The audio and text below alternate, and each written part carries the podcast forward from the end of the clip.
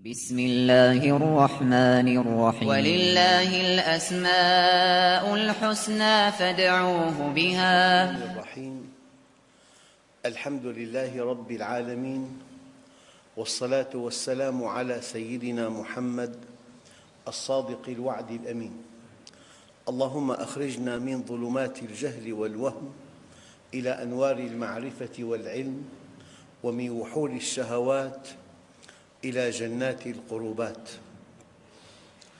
أيها الأخوة الكرام مع اسم جديد من أسماء الله الحسنى والاسم اليوم المالك.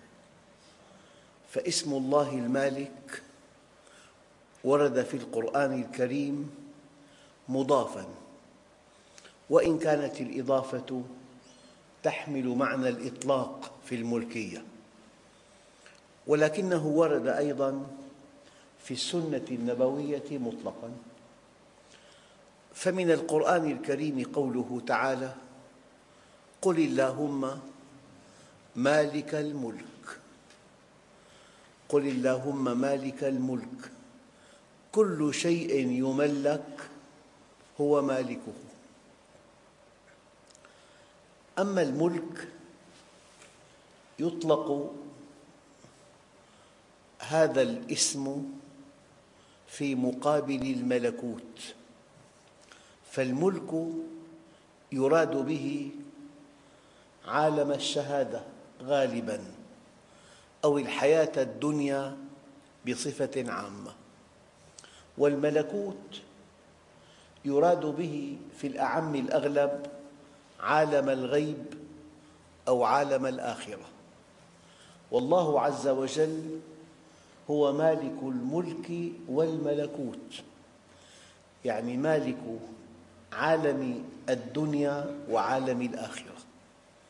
مالك عالم الشهادة وعالم الغيب. هو رب العالمين الذي يملك عالم الغيب وعالم الشهادة. بما فيهما قال تعالى قل يا أيها الناس إني رسول الله إليكم جميعاً الذي له ملك السماوات والأرض ملك الدنيا والآخرة ملك عالم الغيب وعالم الشهادة. فالمالك هو المنفرد بملكية الملك والملكوت الملك في الدنيا والملكوت في الآخرة. الملك عالم الشهادة والملكوت عالم الغيب. والله سبحانه وتعالى أفرد نفسه بملكيته لعالم الملك وأفرد نفسه بملكيته لعالم الغيب أو عالم الملكوت. فقال تعالى مالك يوم الدين. مالك الدنيا ومالك الآخرة.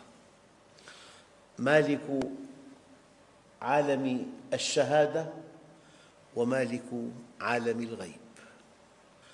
الآن إذا كان الحق سبحانه وتعالى مالكاً لعالم الغيب والشهادة وما فيهما؟ كما بينت الأدلة السابقة فهو المالك إذن على سبيل الإطلاق أزلاً وأبداً. وقد ثبت عند مسلم عن أبي هريرة رضي الله عنه أن النبي صلى الله عليه وسلم قال الآن ورد اسم المالك في الحديث الصحيح مطلقاً. قال عليه الصلاة والسلام إن أخنع اسم عند الله. يعني إن أذل اسم وأوضع اسم عند الله رجل سمى نفسه ملك الأملاك ولا مالك إلا الله. المالك هو الله عز وجل. مالك عالم الغيب وعالم الشهادة. مالك الملك والملكوت. أيها الأخوة المالك في اللغة اسم فاعل. الفعل ملك يملك فهو مالك. والله عز وجل مالك الأشياء كلها ومصرفها مالكها ومصرفها. يعني نحن في عالمنا في عالم الإنسان قد تملك بيتا ولا تنتفع منه. في بعض البلاد في نظام إيجار ظالم فالمستأجر هو المالك. أما الذي له ملك الرقبة لا ينتفع به. فقد تملك بيتا ولا تنتفع به. وقد تنتفع ببيت ولا تملكه.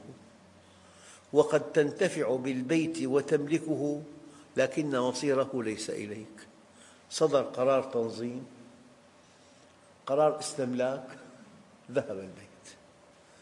لكن ملكية الله جل جلاله ملكية مطلقة. مالك الملك مالك كل شيء خلقا وتصرفا ومصيرا. أيام دولة تصنع طائرة هي صنعتها لكنها إذا باعتها لدولة أخرى. الآن لا تملك التصرف بها. الدولة التي اشترت هذه الطائرة هي تملكها فقد تطلقها لتقصف وتدمر والدولة الصانعة يعني مبدئيا لا علاقة لها بهذا القصف.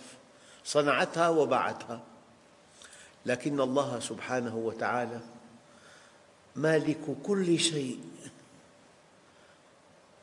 وله الأمر وهو على كل شيء قدير.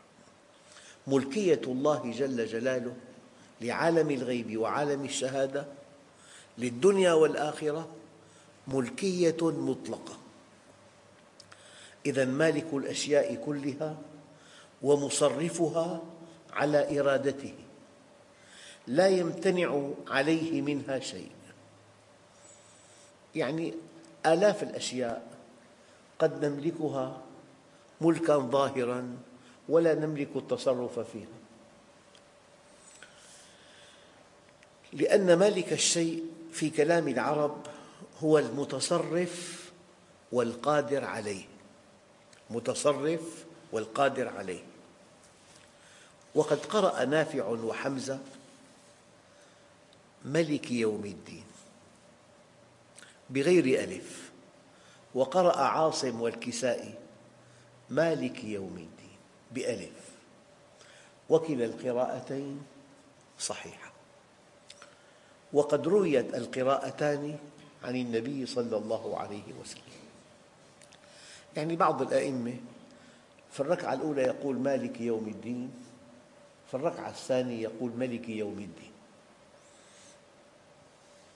والله عز وجل مالك الملك ملكه عن أصالة واستحقاق.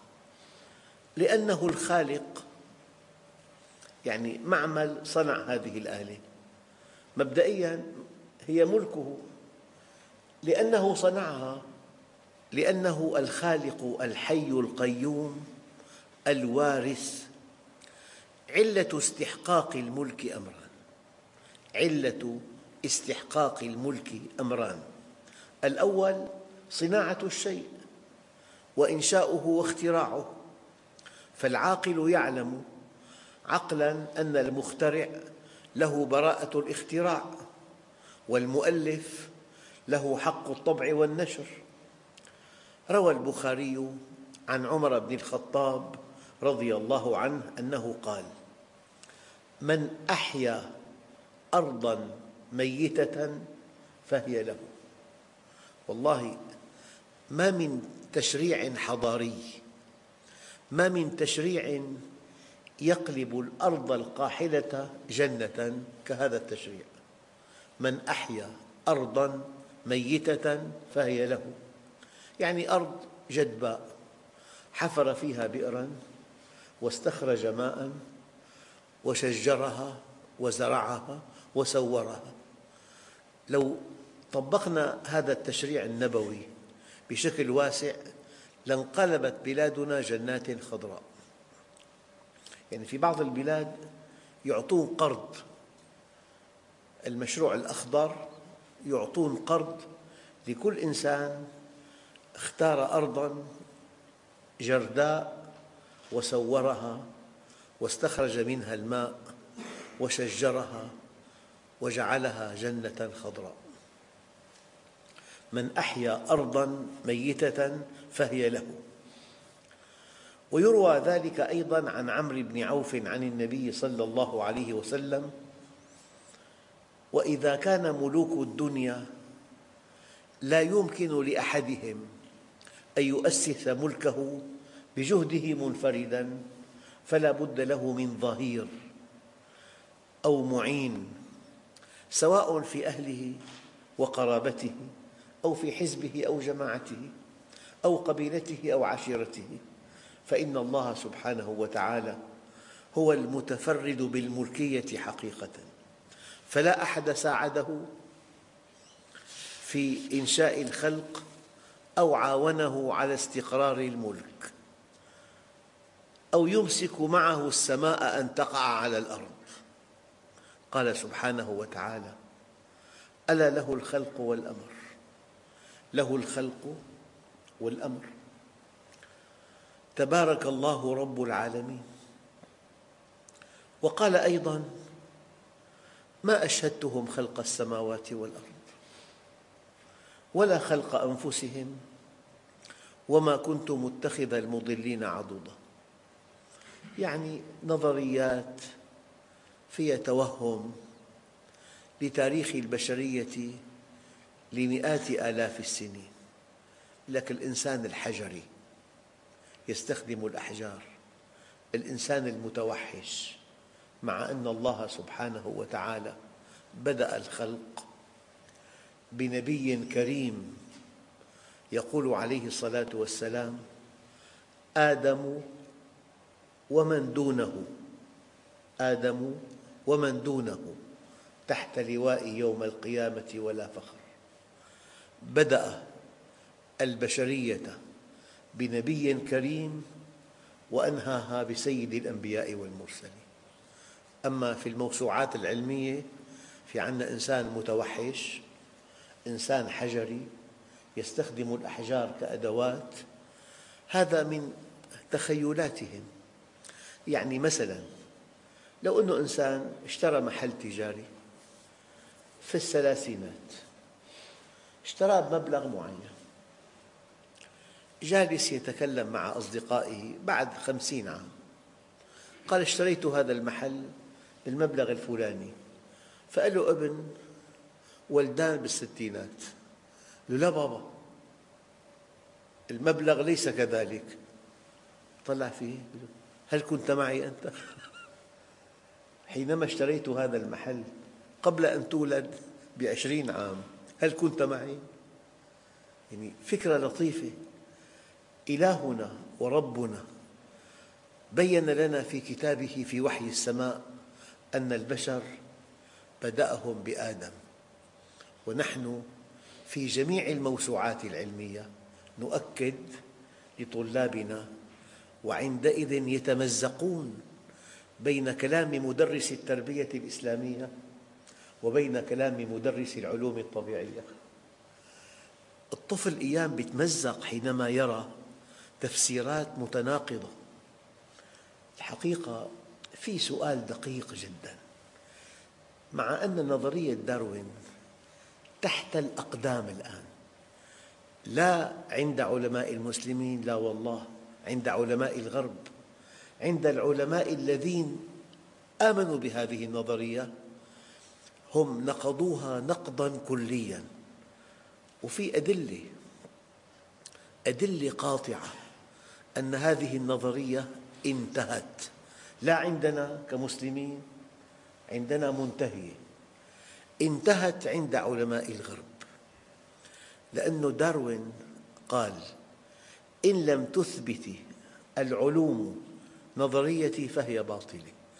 داروين صاحب النظرية تنبأ ببطلانها لأنه كان يتصور أن الفأرة تأتي من خرق بالية وأن الدود يأتي من تفسخ اللحم وأن الضفدع يأتي من الوحل. شيء مضحك. لو رجعتم إلى كتاب أصل الأنواع لداروين لا تملك إلا أن تضحك. شيء سخيف جدا. بعدين في نقطة دقيقة. ما دام المخلوقات تطورت التطور يقتضي وجود مخلوق مرحلي أنه من سمكة إلى زاحفة إلى ديناصور إلى إلى. فنظرية داروين تقتضي أن هناك مخلوقا مرحليا بعد اكتشاف المستحاثات التي كشفت قبل 530 مليون عام وجد أن معظم المخلوقات والحيوانات عن طريق الأحافير هي نفسها اليوم. العلم لم يثبت وجود مخلوق مرحلي. أن تخلق الضفدع من الوحل شيء مضحك وأن يخلق الدود من اللحم المتفسخ شيء مضحك وأن تخلق الفأرة من الخرق البالية شيء مضحك. وأن لا توجد في تاريخ البشرية عن طريق المستحاثات مخلوقات مرحلية هذا يبطل هذه النظرية. هي نظرية باطلة تحت الأقدام بالدليل القطعي الذي ليس فيه كلمة واحدة من علماء المسلمين من علماء الغرب الذين آمنوا بهذه النظرية. السؤال لماذا يتمسك الناس بهذه النظرية في العالم كله الآن؟ في مناهج الجامعات كلها في الموسوعات العلمية كلها. في سبب. لا بد من التوضيح. إنسانان أرادا شراء سيارة. واحد اشترى والثاني لم يشتري. سرت إشاعة في البلد. أن هناك قانون يخفض الرسوم إلى النصف. الذي اشترى يكذب هذه الإشاعة من دون دليل لأن تكذيبها يريحه. اشترى لأنه والذي لم يشتري يصدق هذه الإشاعة من دون دليل إن التصديق يريحه. ففي حالات كثيرة جدا الإنسان يصدق أو يكذب من دون دليل لأن التصديق ما له علاقة بالواقع له علاقة براحته النفسية. لذلك ما في نظرية تريح الطغاة كنظرية داروين. ما في إله ولا في حساب ولا في عذاب. أيها الطاغية ابني مجدك على أنقاض الشعوب دمر اقتل. ما في شيء لا في آخرة. ولا في جنة ولا في نار ولا في إله بحاسب والقوي يأكل الضعيف والغني يأكل الفقير وانتهى الأمر. هذا منطق العالم اليوم. منطق العالم أن تضربه حتى لا ينطق. كما ترون يعني مليون قتيل بالعراق مليون معاق خمس ملايين مشرد والعالم كله مرتاح أنه ما أحد يؤمن في إله سيحاسب. ولا تحسبن الله غافلا عما يعمل الظالمون. إنما يؤخرهم ليوم تشخص فيه الأبصار. فوربك لنسألنهم أجمعين عما كانوا يعملون. ومكروا مكرهم وعند الله مكرهم وإن كان مكرهم لتزول منه الجبال. ادعاء العالم اليوم بجامعاته ومؤسساته وموسوعاته العلمية أن الإنسان تطور من كائن وحيد الخلية إلى إنسان معقد. هذا الإيمان يريح المتفلتين. هلا مثلا حتى إنسان يبيع المواد مغشوشة ويحقق أرباح طائلة يحتاج إلى غطاء إيديولوجي. يعني حضر درس فالمتكلم في هذا الدرس قال شفاعتي لأهل الكبائر من أمتي. الحديث صحيح بس له تفسير دقيق جدا. هو أخذه على ظاهره مريح جدا الحديث. لو لم تذنبوا لذهب الله بكم وأتى بقوم يذنبون. في نصوص مريحة جدا بتلاقي الجاهل يتمسك فيها. يتمسك بها ويؤذي الناس. فكل إنسان دون أن يشعر يحتاج إلى غطاء إيديولوجي. أوسع غطاء إيديولوجي للجريمة الإلحاد. ما في إله. فلذلك إيمان العالم اليوم بنظرية داروين مع أنها باطلة ومع أنها ركلت بالأقدام وعلى أنها تحت الأقدام ليس إيمانا حقيقيا لكن إيمان يريحهم. هي تفسير لماذا يتمسك العالم اليوم. لكنني مرة قلت لطلابي يا بني أنا مؤخرا آمنت بهذه النظرية لكنها معكوسة. كان إنسانا فأصبح قردا. ما معنى قرد؟ همه بطنه. ما معنى خنزير؟ همه فرجه. فالإنسان اليوم مسخ إلى قرد وخنزير. همه بطنه وهمه فرجه. هذا الإنسان لا في قيم. كنت أقول من باب الطرفة الحياة من دون قيم لا تعاش. الآن الحياة من دون مكيف لا تعاش. ما عاد في قيم إطلاقا. يعني الذي يجري في العالم شريعة الغاب القوي يأكل الضعيف. لا في حق ولا في منطق ولا في قيمة ولا في شيء. في سيناريو متقن أو غير متقن في صفقة كبيرة أو صغيرة. نعم. أيها الإخوة الآية تقول ما أشهدتهم خلق السماوات والأرض ولا خلق أنفسهم وما كنت متخذ المضلين عضدا. وعند الإمام البخاري من حديث عمران بن الحصين رضي الله عنه أن النبي صلى الله عليه وسلم قال كان الله ولم يكن شيء قبله. كان الله أي كان تامة باللغة. نحن كان فعل ماض ناقص. معنى فعل ماض ناقص يعني تربط التركيب إلى زمن معين. ما فيها معنى الحدث؟ الجو ممطر. هذا مسند ومسند إليه. مبتدأ وخبر تقول كان الجو ممطرا فكان لم تعطي معنى الحدث أعطت معنى الزمن فقط. إذا هي فعل ماض ناقص. لكن تأتي كان أحيانا تامة فعل ماض تام كان الله بمعنى وجد الله ولم يكن معه شيء. نعم. اتق الله حيثما كنت. نعرب كنت فعل ماض تام مبني على السكون لاتصاله بتاء الفاعل. هون كان الله ولم يكن شيء قبله وكان عرشه على الماء ثم خلق السماوات والأرض وكتب في الذكر كل شيء. العلة الثانية لأن الله مالك كل شيء في عالم الشهادة والغيب دوام الحياة. فهو علة أخرى لاستحقاق الملك لأن الموت يوجب انتقال الملكية من جهة إلى جهة. الله عز وجل حي باق على الدوام. الوارث الباقي بعد فناء خلقه فعلة الخلق وعلة دوام الحياة علتان كبيرتان توجبان أن الله مالك كل شيء أزلا وأبدا دنيا وآخرة شهادة وغيبا. ومعلوم أيها الإخوة أن كل من على الأرض ميت كما قال تعالى كل من عليها فان ويبقى وجه ربك ذو الجلال والإكرام.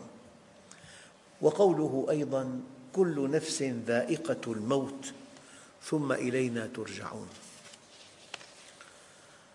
ولما كانت الحياة وصفا لذات الله عز وجل فالله عز وجل يقول لمن الملك اليوم؟ لله الواحد القهار. فإذا كنت أنت مع مالك الملك مع مالك الدنيا والآخرة كنت في أمن وبحبوحة إذا كان الله معك فمن عليك وإذا كان عليك فمن معك. والآية التي قرأناها في دروس سابقة ولله ميراث السماوات والأرض والله بما تعملون خبير. أيها الإخوة أنت حينما تؤمن أن الله مالك الملك مالك الدنيا والآخرة مالك عالم الغيب وعالم الشهادة مصيرك إليه وأمرك إليه بيده رزقك بيده حياتك بيده التوفيق بيده النصر بيده النجاح بيده التفوق. بيده السعادة بيده الرضا بيده كل شيء. هذا هو التوحيد. وهذه الكلمة أرددها كثيرا. ما تعلمت العبيد أفضل من التوحيد. فلا تدع مع الله إلها آخر. فتكون من المعذبين. يعني أحد أكبر أسباب العذاب النفسي أن تتوهم أن مع الله إلها آخر. التوحيد يعطيك الراحة النفسية. التوحيد يعطيك الشجاعة. التوحيد يعطيك عزة النفس. التوحيد يبعدك عن أن تستجدي مديح الناس. التوحيد يجعلك متماسكا. التوحيد يجعلك عزيزا. اجعل لربك كل عزك. يستقر ويثبت. فإذا اعتززت بمن يموت فإن عزك ميت. أيها الإخوة الإيمان له منعكس مريح جدا. لذلك قل اللهم مالك الملك. تؤتي الملك من تشاء وتنزع الملك ممن تشاء وتعز من تشاء وتذل من تشاء. بيدك الخير. ما قال والشر؟ لأن إيتاء الملك خير ونزعه خير.